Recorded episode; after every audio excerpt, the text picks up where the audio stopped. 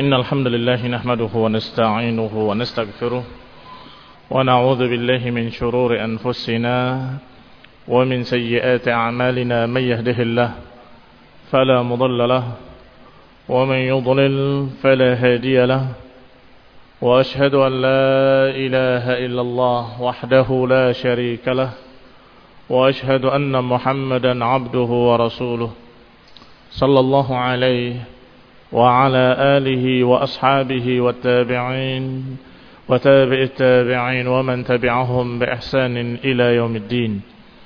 يا أيها الذين آمنوا اتقوا الله حق تقاته ولا تموتن إلا وأنتم مسلمون. يا أيها الناس اتقوا ربكم الذي خلقكم من نفس واحدة وخلق منها زوجها وبث منهما رجالا كثيرا ونساء.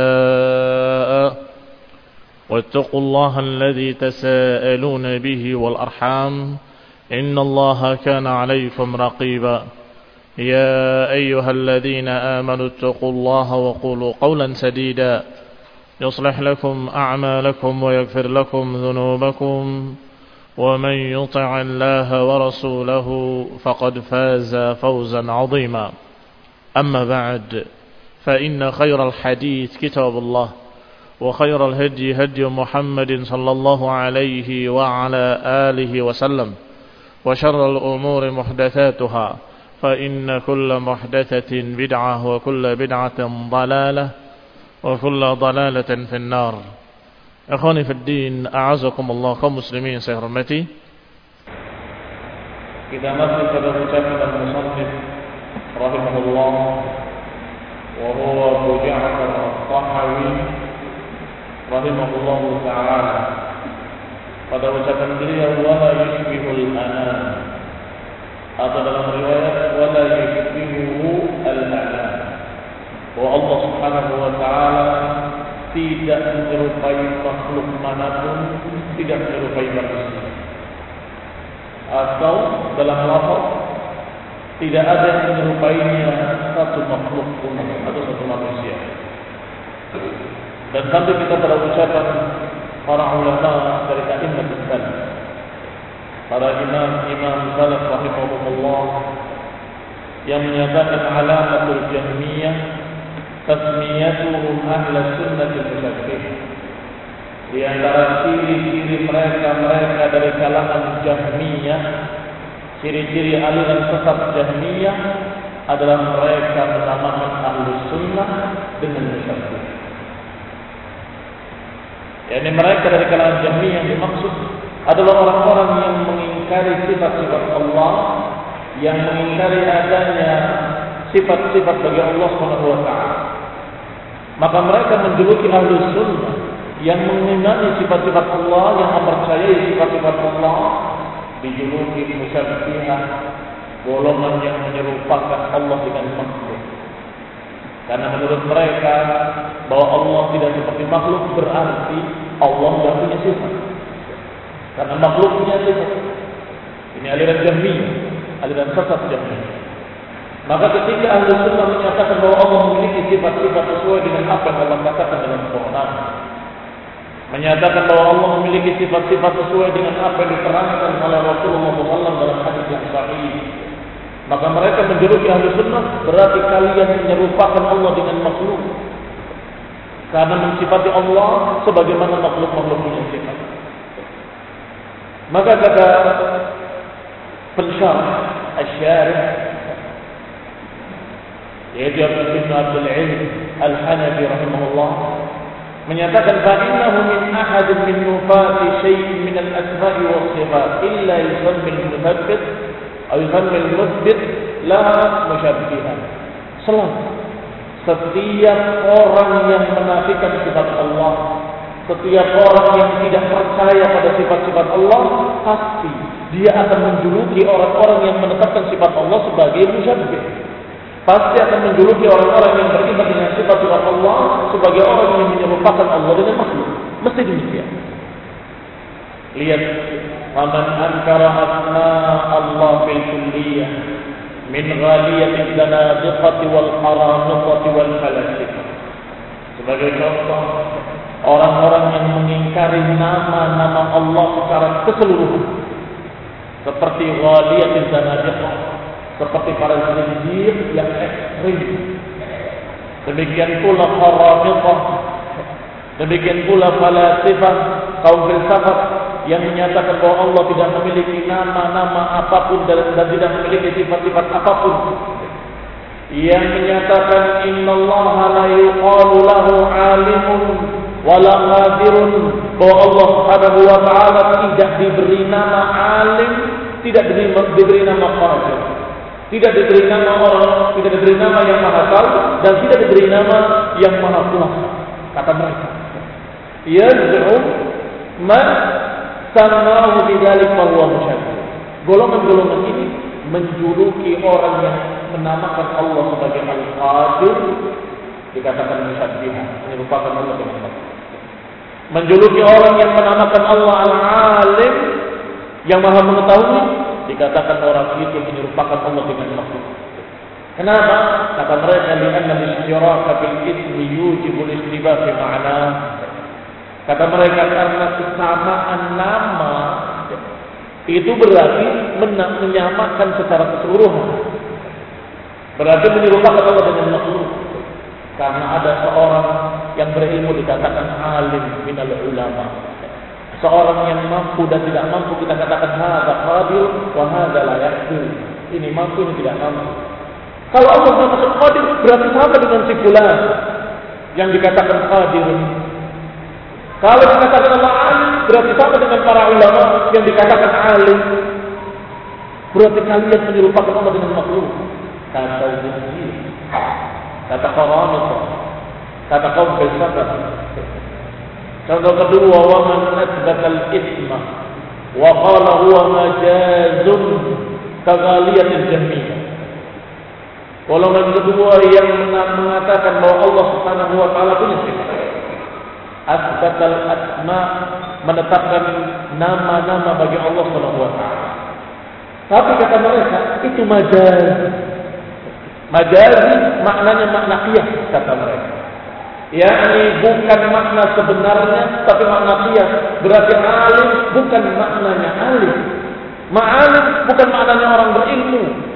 Qadir bukan maknanya yang maha menguasai bukan.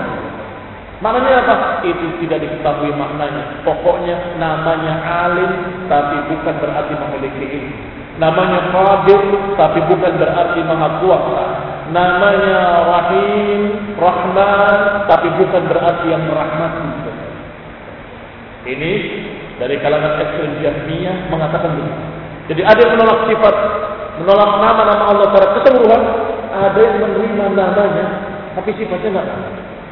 Nama boleh, tetapi itu majazi, makna bukan sesungguhnya.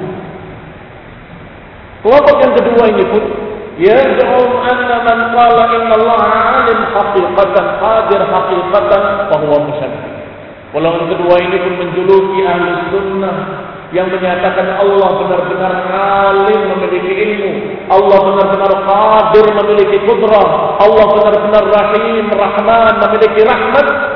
Dikatakan oleh mereka sebagai musyabbihah, kalian menyerupakan Allah dengan makhluk, masa Allah menyayangi. Kayak manusia perempuan-perempuan menyayangi anak-anak.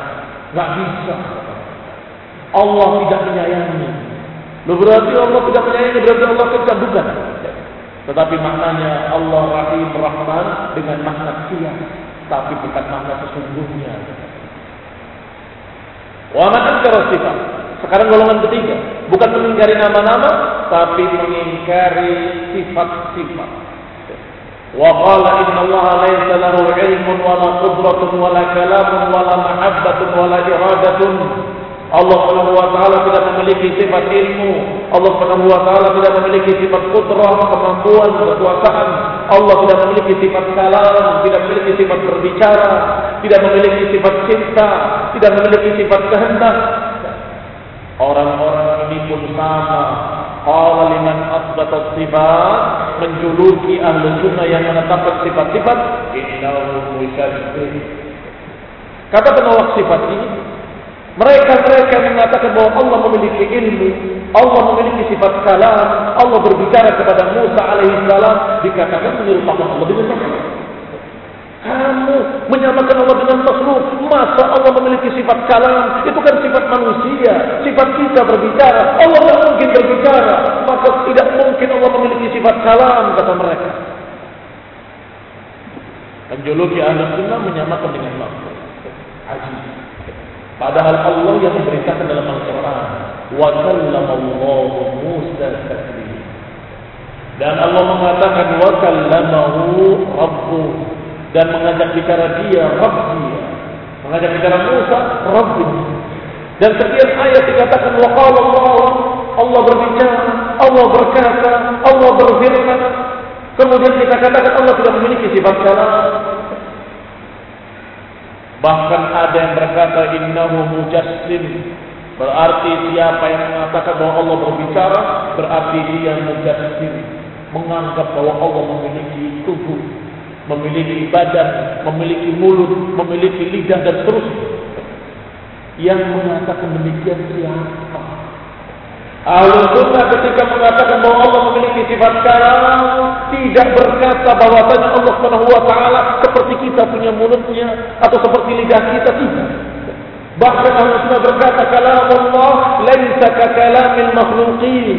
Ucapan Allah tidak sama dengan ucapan makhluk manapun. Mereka menerima sifat-sifat yang ada dalam Quran, tapi tetap berkeyakinan bahwa Allah tidak sama dengan makhluk, maka sifat-sifatnya pun tidak sama dengan sifat-sifat makhluk. Walihada kutubu nufatus sifat minal jahmiyah wal mu'tazilah. Oleh karena itulah buku-buku mereka para penolak-penolak sifat Para penolak-penolak nama-nama Allah, buku-buku mereka, kitab-kitab mereka, kaum Jahmiyah, kaum Mu'tazilah, kaum Rafidhah dan sejenis mereka dari Qaramita dan lain-lainnya, kulluha madhunatun bitasmiyatin muthbitatus sifatil musyabbihah wa mujassimah. Buku mereka penuh dengan julukan-julukan kepada siapa yang beriman kepada sifat-sifat Allah dijuluki mudabbir, dijuluki dengan musyabbihah dan dijuluki dengan mujassimah. Kamu lihat bukunya Qaramita, kamu lihat bukunya Jahmiyah, kamu lihat bukunya Mu'tazilah, bahkan kamu lihat pula bukunya Asy'ariyah, Semuanya akan menjuluki ahli sunnah menyamakan Allah dengan makhluk. Bahwa mereka itu menyamakan Allah dengan makhluk. Bahwa mereka itu menganggap Allah seperti makhluk. Bahwa mereka itu mujassim yang mengatakan Allah punya jisim, punya tangan, punya kaki, punya kepala, punya lidah, punya mulut seperti kita. Maka mereka itu sesat dan menyesatkan. Siapa yang sedang dijuluki demikian? Siapa yang sedang dijuluki demikian oleh mereka? Para penolak-penolak sifat ahlus sunnah. Bahkan imam-imam ahlus sunnah di antaranya yaquluna fi kutubihim. Di antaranya mereka berkata di buku mereka. Inna min jumlatil mujassimati qauman yuqalu lahumul malikiyah. Sesungguhnya di antara orang-orang yang mujassim yang mengatakan Allah punya jisim adalah satu kaum pengikut orang yang dijuluki dengan Malikiyah. Satu kaum yang dijuluki dengan Malikiyah yansibuna ila rajulin yuqalu lahu Malik bin Anas. Mereka itu mengikuti satu orang yang dijuluki dengan nama Malik bin Anas. Siapa yang? Subhanallah. Yang dimaksud imam min imam min ahli sunnah. Yang dimaksud imam Malik rahimahullah. Kata mereka orang-orang yang menyatakan bahwa Allah itu mujassim. Memiliki jisim. Dan menyatakan Allah dengan makhluk adalah golongan malikiyah yang pimpinan mereka adalah Malik bin Anas. Astagfirullahaladzim. Masih ada lagi kata mereka wa qauman yuqalu lahum syafi'iyah dan satu golongan lagi yang dijuluki syafi'iyah yang sibuna ila rajulin yuqalu lahu Muhammad bin Idris dan mereka yang termasuk mujassimah yang menyamakan Allah dengan makhluk adalah golongan yang dijuluki dengan Syafi'iyah, golongan yang mengikut Muhammad bin Idris yang masuk imam Asy-Syafi'i rahimahullah. Astagfirullahaladzim. Lancangnya mulut mereka menjuluki para imam-imam ahli sunnah sebagai mujassimah. Lancarnya mulut mereka menjuluki para imam-imam ahli sunnah sebagai musyabbiha yang menyerupakan Allah dengan makhluk. Bahkan kalau kamu baca lagi buku mereka, mereka menjuluki Ibnu Taimiyah, Ibnu Qayyim, mereka menjuluki para imam-imam dengan julukan-julukan yang jelek, dikatakan mujassim, dikatakan musyabbih, katakan mereka adalah orang-orang yang lancang, yang menyamakan Allah dengan makhluk, yang mengatakan bahwa Allah turun ke langit dunia seperti aku turun dari mimbar ini. Dinisbatkan kepada Syekhul Islam Ibnu Taimiyah Padahal buku-buku beliau sangat banyak menentang tasbih dan menyatakan jangan sekali-kali kalian menyamakan Allah dengan makhluk. Allah turun tidak seperti turunnya kita. Allah di atas arasnya tidak seperti makhluk di atas singgasananya. Tidak sama dengan makhluk mana pun. Kenapa mereka menjuluki para imam-imam ahlu sunnah dengan julukan-julukan yang jelek seperti ini? Dikatakan misalnya, karena menurut mereka yang namanya tidak menyamakan Allah dengan makhluk adalah menolak sifat-sifat. Yang namanya mensucikan Allah adalah dengan berkata bahwa Allah tidak mungkin memiliki sifat. Allah tidak mungkin memiliki nama, maka Allah Subhanahu wa taala tidak sama dengan makhluk sehingga tidak mungkin memiliki sifat, tidak mungkin memiliki nama. Kalau kita dapatkan nama-nama dalam Quran wa sunnah, maka itu makna kias saja. Kalau ada sifat-sifat harus kita takwilkan kepada makna lain. Astagfirullahaladzim. Akhirnya menjuluki ahlu sunnah sebagai golongan yang menyamakan Allah dengan makhluk. Qala dikatakan pula hatta alladziina yufassiruna al-Qur'an minhum kal-'abd bin Jabbar wa Basri. Bahkan sampai mereka-mereka yang menafsirkan Al-Qur'an, yang menulis kitab tafsir seperti Zamakhsyari dan Abdul Jabbar Zamakhsyari yang menulis kitab tafsir Al-Kashaf wa ghairihima dan lain-lainnya man athbata syai'an min as-sifat wa qala bil ru'yati musyabbihan mereka para mufassir yang menafsirkan Al-Quran ini ternyata karena mereka beraliran Mu'tazilah mereka pun menjuluki ahli sunnah musyabbihan. Menjuluki orang-orang yang beriman pada sifat-sifat Allah yang menetapkan sifat-sifat bagi Allah dianggap sebagai musyabbih menyerupakan Allah dengan Allah orang-orang yang beriman dengan ru'yah bahwa kita nanti di jannah ahlul ahlul iman ahlul surga akan melihat wajah Allah Subhanahu wa taala mereka kembali menjuluki ahli sunnah sebagai musyafiah. Masa Allah dilihat dengan mata-mata mereka? Enggak mungkin mustahil. Itu berarti menyamakan Allah seperti makhluk.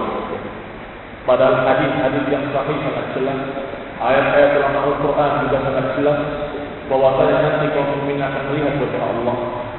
Wujuhu yawma idin nadhara ila rabbiha nadhara. Wajah-wajah mereka berseri-seri kepada Allah mereka memandang.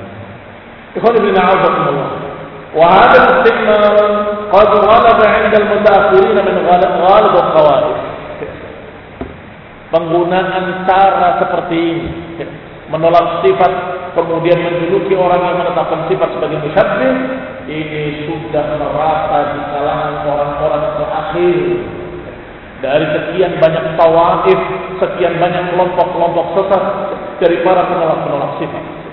ولكن المشهور من استعمال هذا اللفظ عند علماء السنة المشهورين أنهم لا يريدون بنفي التشبيه نفي tetapi yang masyhur yang terkenal dari para imam-imam ahlu sunnah adalah bahwasanya menolak tasbih bukan berarti menolak sifat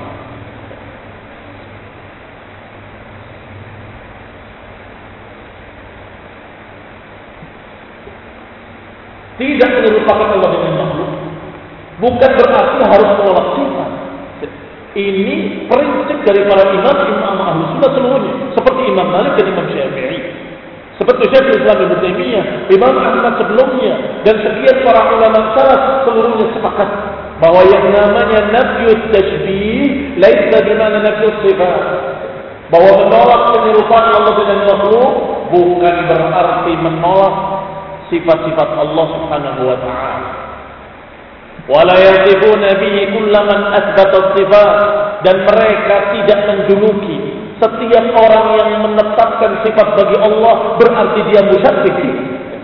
Ketika ada seorang yang berkata bahwa Allah memiliki tangan tidaklah ketemu dijuluki kami merupakan Allah dengan makhluk. Ini imam imam ahlu Sampai kapan? Sampai kalimat berikutnya. Kalau dia menyatakan Allah memiliki tangan titik, belum bisa dijuluki sebagai musyabbih. Kecuali kalau dia mengatakan memiliki tangan seperti kita punya tangan, baru musyabbih. Tetapi ahli sunnah menyatakan Allah memiliki tangan dan tidak seperti tangan makhluk manapun. Ini bukan musyabbih. Kenapa mereka menetapkan memiliki tangan? Karena Allah menyebutkan dalam Quran. Ya Allah. Tangan Allah di tangan di atas tangan mereka. Dan Rasulullah SAW menyebutkan tangan Allah, biadillah, walladhi nafsi biadi, demi yang jiwaku ada di tangannya, demi Allah yang jiwaku ada di tangannya. Berapa kali Rasulullah SAW bersumpah dengan sumpah itu? Demi Allah yang jiwaku ada di tangannya, walladhi nafsi biadi.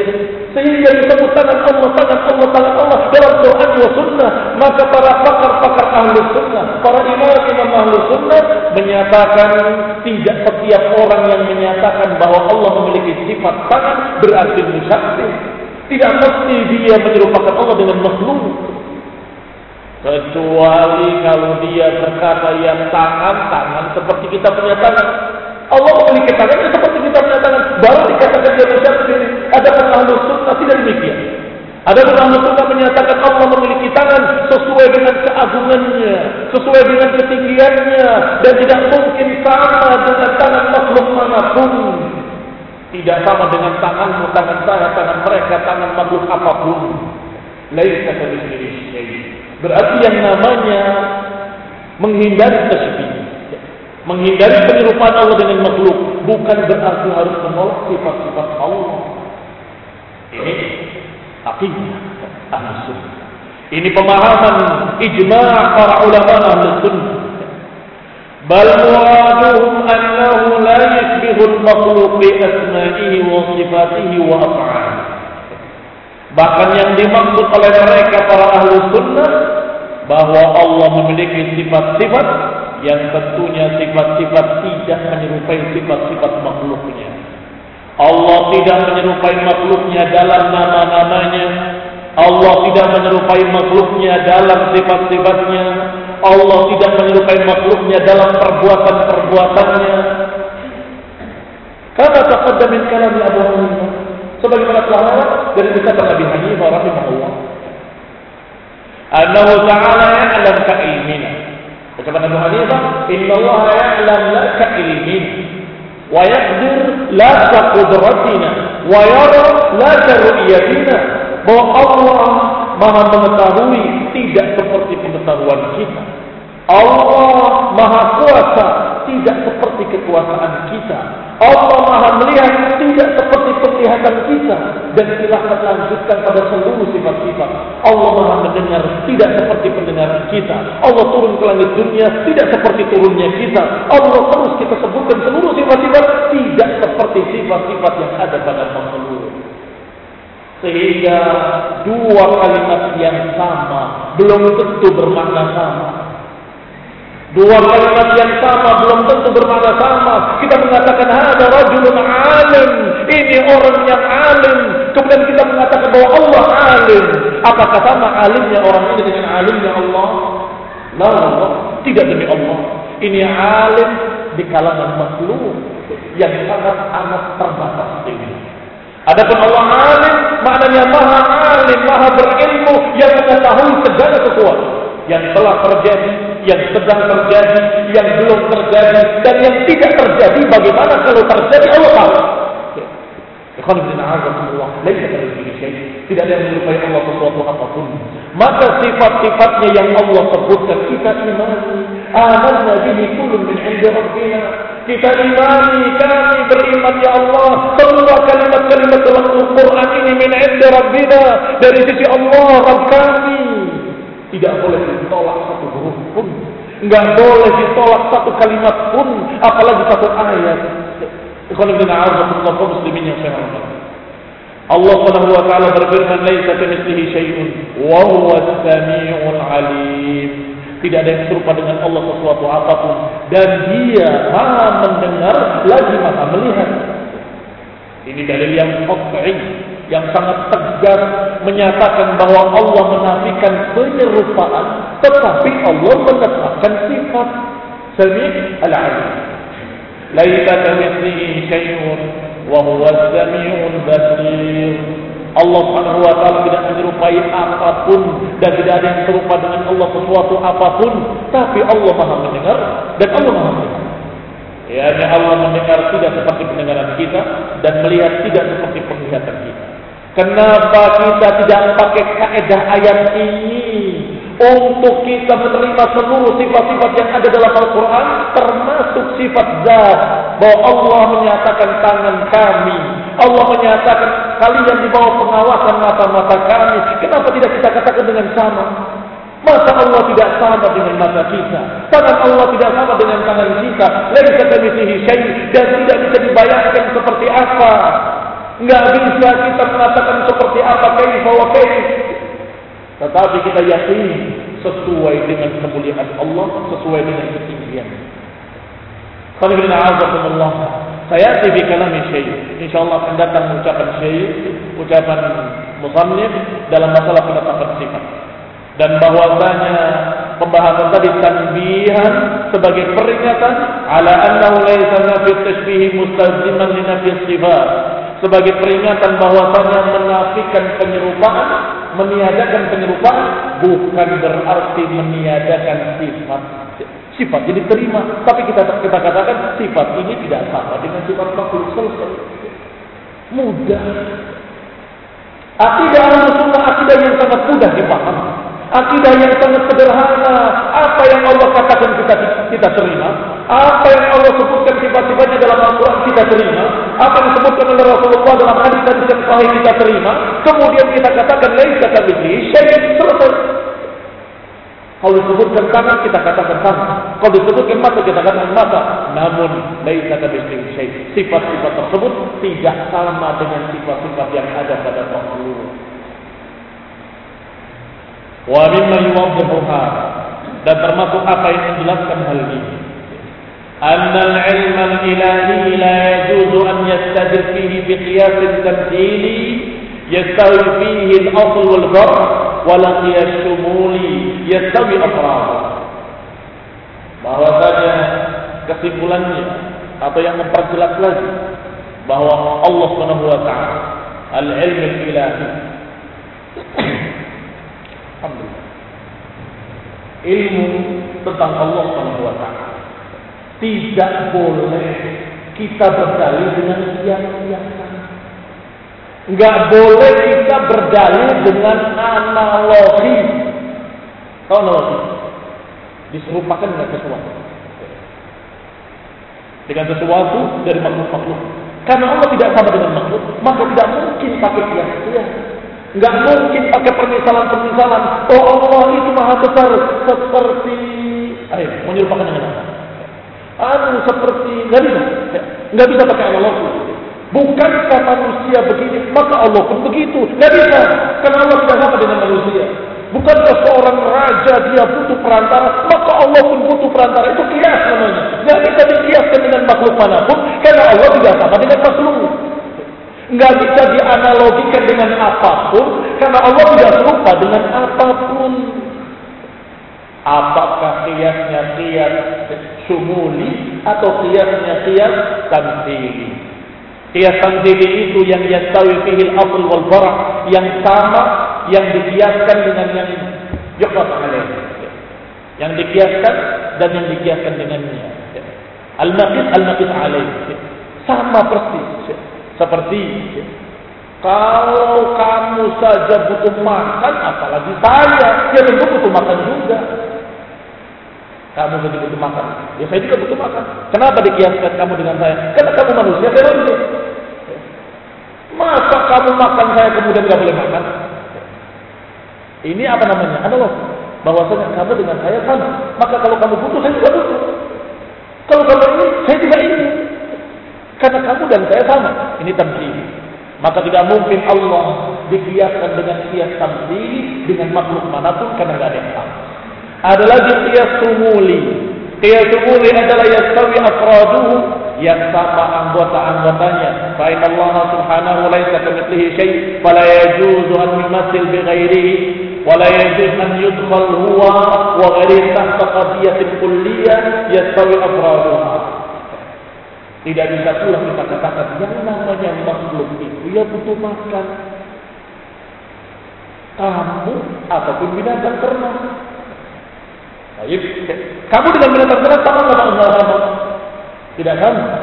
Tetapi kenapa dikiaskan sama-sama makhluk hidup butuh makan? Namanya kias apa? Kias syumul. Tadi kias tanding, sekarang kias syumul. Dua-duanya bagi Allah tidak mungkin.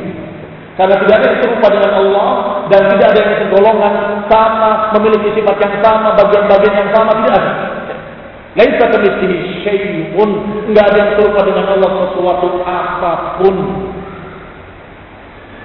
Walihada lamma salaka tawaif min al-mutafalsifah wal mutakallimah مثل هذه الحقيقة في المطالب الإلهية لم يصلوا بها إلى اليقين karena itulah mereka para mutafalsifah kaum filsafat wal mutakallimah para ahli para ahli kalam ketika mereka mereka memakai mitlah hadhil aqidah ketika mereka memakai kias-kias seperti ini fil matalibil ilahiyah dalam membahas tentang Allah dalam membahas tentang pencipta langit dan bumi akhirnya mereka lam yasilu ila yakin mereka tidak sampai pada keyakinan.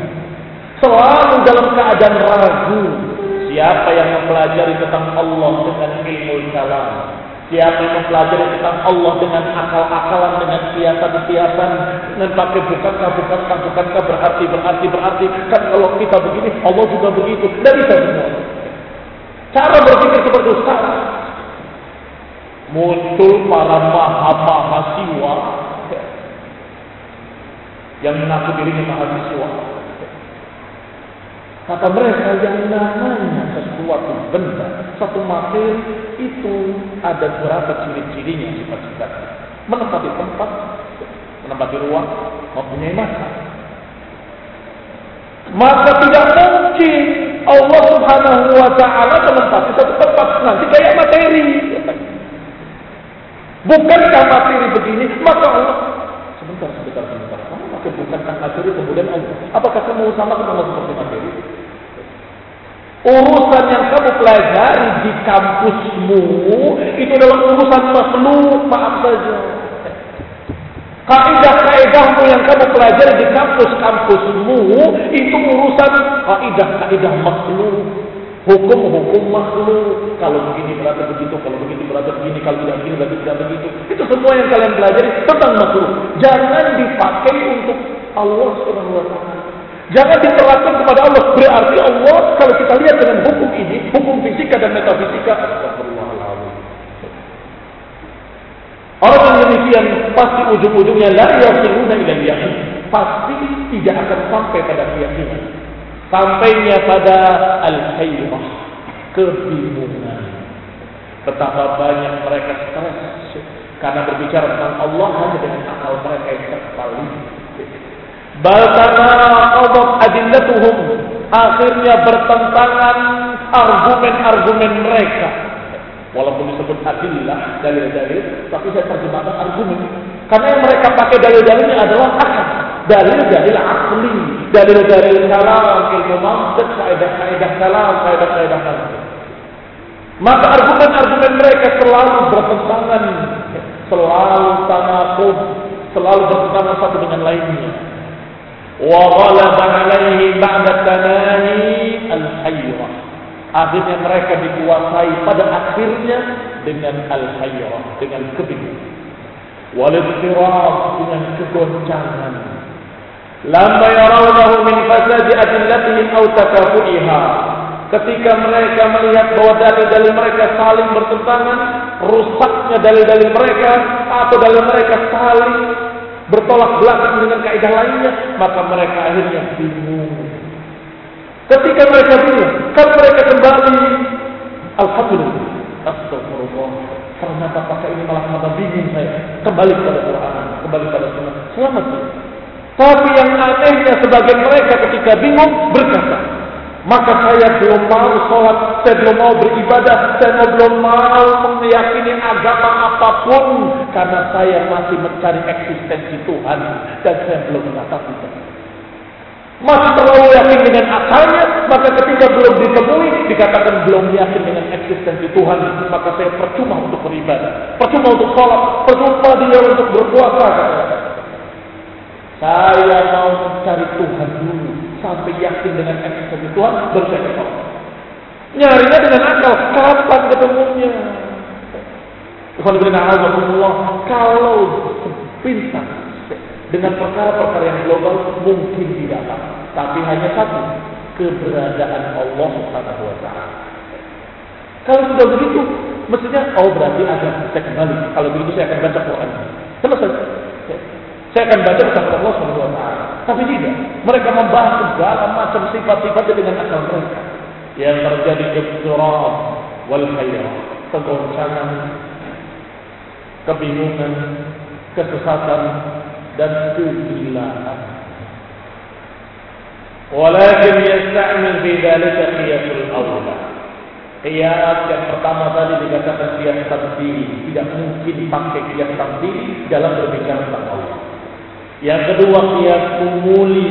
Tidak boleh pula berbicara tentang Allah dengan kias kumuli. Tetapi yang ketiga Kias aula. Boleh kalau kiasul awlan Apa itu kiasul Allah Kalau lakin yasta'min fi dhalika yang boleh dipakai adalah qiyas aula sawaunkan tamthilan aw apakah qiyas aula itu dengan tamthil atau dengan syumul? Apa yang disebut qiyasul aula? Yang disebut oleh Allah Subhanahu wa taala dalam Al-Qur'an. Walillahil matsalul a'la. Dan sesungguhnya Allah Subhanahu wa taala memiliki permisalan yang paling tinggi. Permisalan yang paling tinggi. Itu qiyas al-aula. Yani masal an ya'lam anna kulla kamalin sababa lil mumkin aw lil muhdith aw lil muhdath la نقص فيه بوجه من الوجوه وهو ما كان كمالا للوجود غير مستلزم للعدم بوجه فالواجب القديم أولى yang disebut kias aula bagi Allah atau untuk Allah adalah setiap apa yang merupakan kesempurnaan sifat terpuji yang ada pada makhluk yang ada pada perkara muhdath ini yang baru ada ini makhluk-makhluk ini tetapi kesempurnaan yang tidak mengandung kekurangan di sisi lain dari sisi apa pun maka kesempurnaan itu bagi Allah lebih-lebih lagi bagi Allah lebih-lebih lagi. Karena Allah, Allah itu bukan sama, tapi lebih-lebih lagi. Kalau kita berbicara manusia yang buta dengan manusia yang bisa melihat, mana yang lebih sempurna? Yang bisa melihat, apalagi Allah lebih melihat Allah. Kita melihat ya, Allah. Yang lebih sempurna yang mendengar atau yang tuli? Yang mendengar lebih sempurna daripada yang tuli. Maka Allah tentunya lebih mendengar lagi. Maha mendengar. Demikian pula al-alim orang yang berilmu dengan orang bodoh, mana yang lebih mulia, lebih utama? Ya yang berilmu tentunya. Bagi Allah yang tentunya lebih-lebih lagi. Allah Maha Alim mengetahui segala sesuatu. Sifat-sifat kesempurnaan pada makhluk yang merupakan kesempurnaan murni, maka bagi Allah lebih-lebih lagi. Kesempurnaan murni. Apa ada kesempurnaan tidak murni? Ada kesempurnaan yang sifatnya pada makhluk saja. Tidak murni, karena sisi lain ada kekurangan. Seperti kita katakan orang yang disamakan dengan orang yang tidak disamakan, mana yang lebih sempurna? Hah? Yang disamakan lebih sempurna kan begitu. Tapi ada sisi lain yang menunjukkan kekurangan. Berarti dia butuh makan. Oh nggak mungkin Kesempurnaannya dari satu sisi. Sisi lain ada kekurangan. Apa itu? Muhtajun ila ghairihi. Butuh pada selainnya. Maka bagi Allah tidak mungkin. Demikian pula orang yang punya anak dengan orang yang mandul. Mana yang lebih sempurna? Yang punya anak. Yang menuntut penyakit ada sesuatu ini, sesuatu itu. Tetapi tidak mungkin bagi Allah taala. Kenapa? Karena perkara ini sudah disebutkan dalam Al-Quran dan itu bukan keutamaan dari sisi lain. Satu sisi bagi makhluk ini kesempurnaan. Tapi bagi Allah bukan kesempurnaan. Kalau ada dua ilah dengan anaknya, dengan cucunya banyak ilah, itu mustahil. Itu kelemahan, kerendahan.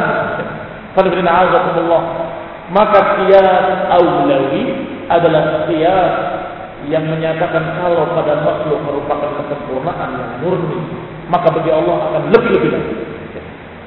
Kalau kita ada semua yang bagus dengan yang jelek, mana yang, lebih sempurna?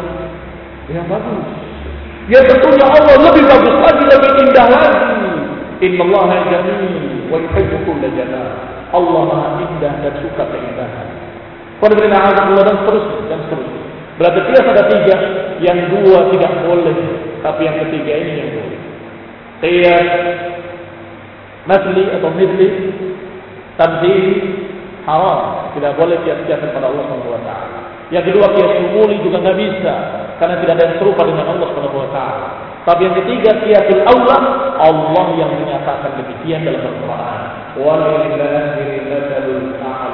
Sesungguhnya bagi Allah ada permisalan yang lebih tinggi. Kalau ini Allah, kullu kamalin la naqsa fihi biwajhin min al-wujuh.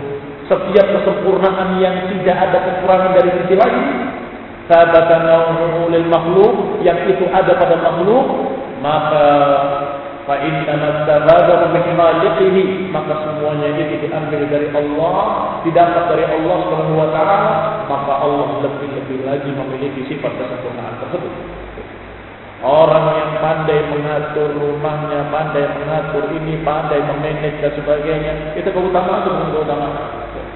Daripada orang yang nggak bisa ngatur, tentunya ini lemah, yang itu sempurna, karena memiliki keahlian dalam mengatur. Maka tentunya Allah lebih-lebih lagi bahwa Allah Subhanahu wa taala Rabb kulli syai'in wa maliku. Allah penguasa segala sesuatu, pemiliknya dan pengatur. Kalau kita ada dan seterusnya dan seterusnya wa bihi maka Allah lebih berhak dengan sifat kesempurnaan itu wa anna kulla nafsin wa aibin sebaliknya kalau itu kekurangan pada makhluk maka pada Allah lebih-lebih lagi merupakan kekurangan wa huwa ma tadammanahu salbu hadzal kamal yang namanya kekurangan adalah tidak memiliki kesempurnaan tadi tidak bisa mendengar alias tuli, tidak bisa melihat alias buta, tidak bisa ini, tidak bisa itu. Itu kelemahan. Maka bagi Allah tidak ada. Wajib nafyuhu an syai'in min anwa'il makhluqat al-mumkin aw al-mumkinat wal muhdathat fa innahu yajib nafyuhu 'an Rabb ta'ala bi tariqil awla. Maka semua yang dinafikan dari makhluk ini sesuatu yang makhluk tidak suka karena itu jelek tidak pantas. Maka bagi Allah lebih-lebih lagi tidak pantas. Ya bang? Kalau kita menyatakan pada seorang bodoh kamu atau dungu kamu, maka bagi Allah lebih-lebih lagi tidak mungkin bagi Allah Taala. Maka semua yang makhluk saja tidak mau disifat dengan sifat-sifat seperti itu, apalagi Allah Subhanahu wa taala. Ini kias Allah. Maka yajib nafiuhu minar Rabb, maka wajib dinafikan pula dari Allah Subhanahu wa taala bi tariqil aula. Wa man a'jaba al-ujab dan termasuk keanehan yang paling aneh adalah bahwa mereka para penolak-penolak sifat tadi alladzina yastadilluna bihadhihi al-ayat al-karimah ala nafi sifat yaitu mereka-mereka yang berdalil dengan argumen-argumen mereka untuk menolak sifat kemudian memakai dalil lain satu mislihi syai'un, kemudian menolak sifat, ternyata mereka sendiri berkata, wajib wajibul wujud la yakunu kada wa la yakunu kada bahwa yang wajib ada yaitu Allah tidak mungkin begini tidak mungkin begitu. Kemudian berkata para ahli falsafah berkata para ahli falsafah yaitu hendaklah kita tasyabbuh bil ilahi ala qadri hendaklah kita menyerupai Allah dalam sebatas kemampuan kita. Yaj'aluna hadha ghayatal hikmah. Kata mereka ini hikmah yang paling tinggi. Wa nihayatul kamalil insani puncak kesempurnaan manusia kalau dia berupaya menyerupai perbuatan Allah. Wah. Dari sini men, men, meniadakan sifat-sifat. Tapi kemudian di sisi lain disuruh menyerupai sifat-sifat Allah. Sifat yang mana? A'udzubillah A'udzubillah min hadzal jahlil 'azim. Kita berlindung pada Allah Subhanahu wa taala dari kebodohan yang sangat besar. Mereka adalah sifat. Dikatakan Allah tidak mungkin memiliki sifat. Kalau Allah memiliki sifat nanti seperti makhluk. Tapi giliran bicara akhlak, akhlak yang paling bawah baik itu adalah akhlak seperti akhlak Allah Subhanahu wa taala.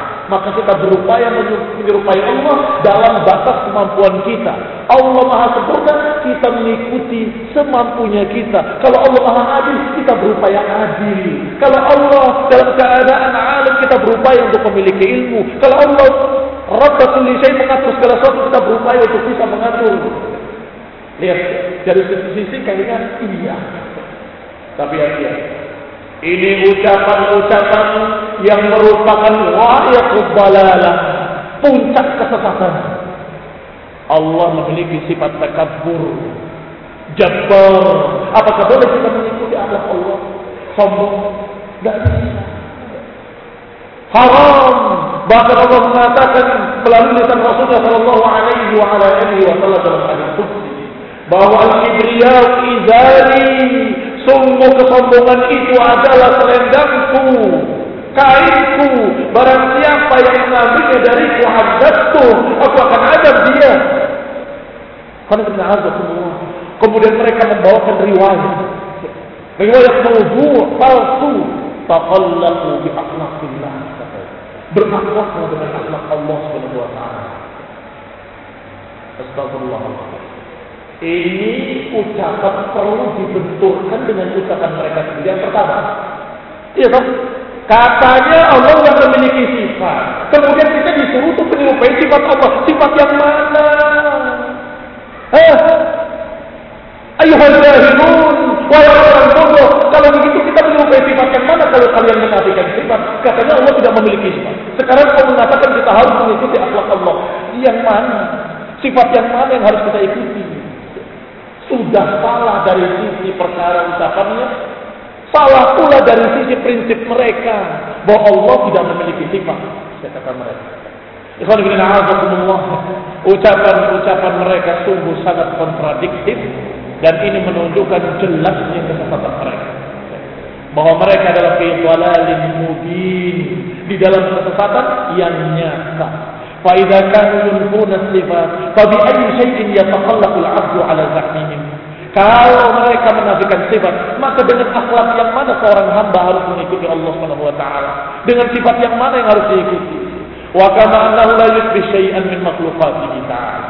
Dan karena Allah Subhanahu wa taala tidak sama dengan makhluknya, wala yushbihu syai'un min makhluqatih dan makhluknya pun enggak ada yang sama dengan Allah. Maka bagaimana mungkin akan mengikuti Allah Subhanahu wa taala dengan sifat-sifat? Ada pun ahlu sunnah sangat mudah menyatakan dengan qala Allah Ta'ala Allah Subhanahu wa taala berfirman dalam Al-Qur'an laqad kana lakum fi rasulillahi uswatun hasanah telah ada bagi kalian contoh teladan yang baik pada diri Rasulullah bukan takallaqu bi akhlaqillah takallaqu bi akhlaqi Rasulillah berakhlaklah dengan akhlak Rasulullah sallallahu alaihi wa ala alihi berakhlaklah dengan akhlak Rasul teladanilah teladan Rasulullah sallallahu alaihi wa ala alihi wasallam annahu la yushbi syai'an lakin al-mukhallif fi hadha an-nasara والحلولية الاتحادية لعنهم الله ونفي مشابهة شيء من مخلوقاته له مستلزم لنفي مشابهته لشيء من مخلوقاته tetapi yang berbeda yang menyelisihi kita sunnah adalah mereka kaum Nasara dan juga para Hululiyah dan para Ittihadi. Nasara karena menyatakan bahwasanya Allah memiliki anak dan anaknya juga dikatakan Tuhan. Maka kalau dikatakan berakhlak dengan akhlak Tuhan wajar. Karena Nasrani menganggap Isa alaihissalam sebagai Tuhan. Tuhan anak kata mereka. Subhanallah ya Allah ya Maha suci Allah dari apa yang mereka katakan. Demikian pula hululi. Demikian pula ittihadiyah. Wajar bagi mereka mengatakan dengan prinsip sesat tadi. Kenapa? Karena hululiyah mengatakan Allah menyatu dengan kita meresap pada seluruh makhluk. Al-Ittihadiyah mengatakan bahwa Allah menyatu dengan saya, manunggaling Gusti Kaulo atau manunggaling Kaulo Gusti. Allah menyatu dengan diriku, maka akhlak saya akhlak Allah wajar bagi mereka. Sesatnya sama. Tetapi ahli sunnah yang menyatakan dengan iman pada berita-berita Al-Quran Ar-Rahman ala al-arsi istawa Allah maha tinggi di atas arasnya bayinun min khalqih terpisah dari makhluk dan memiliki sifat-sifat laisa kamitslihi syai sifat yang tidak serupa dengan makhluknya maka tidak mungkin makhluk ini meniru Allah Subhanahu wa taala atau berakhlak dengan akhlak Allah enggak mungkin mustahil ini seribu atau satu juta. Kalau kita Allah, kaum muslimin yang saya hormati. Demikian pula tidak mungkinnya untuk kita beramal dengan amalan-amalan yang merupakan amalan dari Allah Subhanahu wa taala, perbuatan-perbuatan Allah. Tidak enggak mungkin mampu, enggak mungkin bisa. Dan Allah mengajarkan laqad kana lakum fi Rasulillah Ikutilah teladan Rasulullah telah ada bagi kalian pada diri Rasulullah SAW contoh teladan yang baik. Walhamdulillah rabbil alamin. Ala ni'amah wa.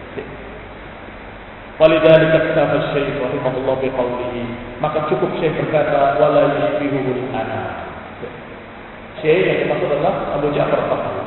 Cukup bagi beliau matanya dua kalimat saja. La yushbihu ana. Tidak menyerupai manusia. Tidak menyerupai makhluk. Artinya semua tadi batil dengan dalil dari kata syai. Wal adam anas. Yang dimaksud adam adalah manusia. Dan dikatakan pula semua yang memiliki ruh. Berarti makhluk-makhluk yang memiliki ruh. Dan dikatakan pula as-saqalan. Yang dimaksud adam adalah jin dan manusia. Wa dhahir qawluhu ta'ala wal arda wada'aha lil anam. Dan ucapan Allah Subhanahu wa taala bumi diletakkan untuk anak yashhad al-awwal akthar min al-baqi. Ini lebih membuktikan pendapat yang pertama yaitu manusia. Atau manusia dan jin. Karena jin pun ini Allah sediakan bumi ini untuk manusia. Selalu terima Subhanakallah wa bihamdika asyhadu an la ilaha illa anta astaghfiruka wa atubu ilaik. Assalamualaikum warahmatullahi wabarakatuh.